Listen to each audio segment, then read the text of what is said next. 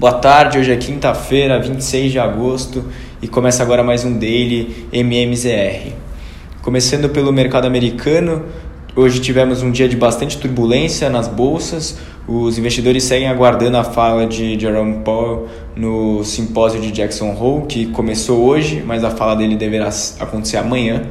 A expectativa era de que o presidente do Fed anunciasse o início da redução do seu programa de compra de ativos amanhã, mas os dados econômicos fracos dos Estados Unidos divulgados nas últimas semanas reduziram a expectativa de um anúncio tão cedo.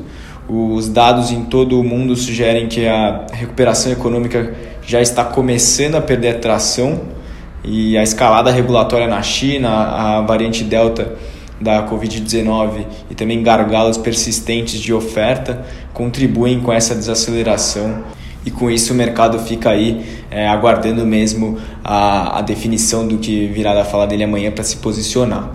Hoje tivemos também os dados de pedidos de auxílio-desemprego, que subiu pela primeira vez em quatro semanas, mas ainda segue próximo das mínimas desde o início da pandemia, então o impacto foi pequeno no mercado. Outra notícia, essa que já balançou bastante as bolsas globais hoje, foi um ataque terrorista sobre a autoria do Estado Islâmico em um aeroporto no Afeganistão que deixou dezenas de mortos e aumenta a pressão sobre Joe Biden a respeito do embate que ocorre na região. O Dow Jones encerrou hoje o dia em queda de 0,54, o S&P 500 recuou 0,58 e o Nasdaq cedeu 0,64, voltando a encerrar abaixo do, do patamar dos 15 mil pontos. No continente europeu, as bolsas recuaram hoje com novos temores da variante Delta. O índice Stock 600 terminou o dia em queda de 0,32.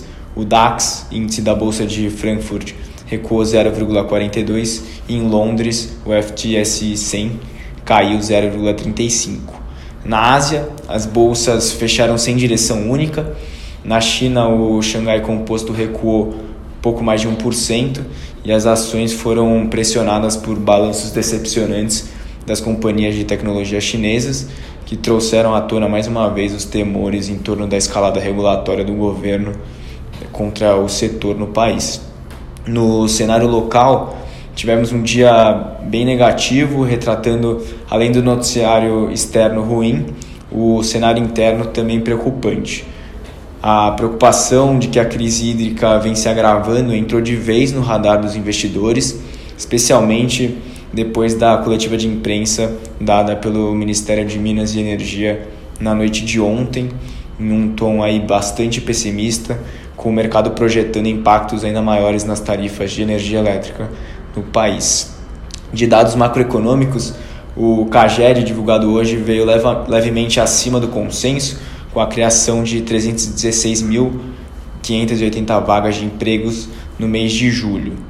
O Ibovespa permaneceu em queda é, ao longo de todo o dia e foi puxado ainda mais para baixo com a notícia vinda do Afeganistão. Ele encerrou a sessão aos 118.724 pontos em queda de 1,73%. O giro financeiro hoje foi de 27 bilhões de reais, então um pouco acima da média. Na parte de juros, a curva apresentou abertura em toda a sua extensão, mas sem grande volatilidade. A taxa do DI para janeiro 22 passou de 6,73 para 6,75. O DI para janeiro 23 variou de 8,45 para 8,47 e o DI 27 ficou estável no dia. Tivemos também hoje o leilão do Tesouro Nacional, onde o Tesouro voltou a dar alívio ao, ao mercado ao divulgar os editais dos leilões antes da abertura do dia. É, além disso, apesar da, da queda firme das taxas nos últimos dias, o Tesouro optou pela cautela e continuou a ofertar uma quantidade pequena de papéis pré-fixados, e até em função disso, a volatilidade na curva hoje acabou sendo menor com na parte de câmbio, com o cenário de maior cautela ao redor do mundo, o dólar voltou a se valorizar frente à moeda brasileira.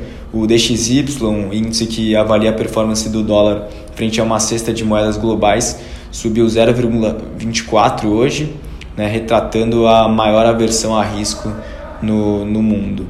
No Brasil, a moeda americana fechou em alta de 0,87, negociada aos R$ 5,26. Hoje esses foram os destaques.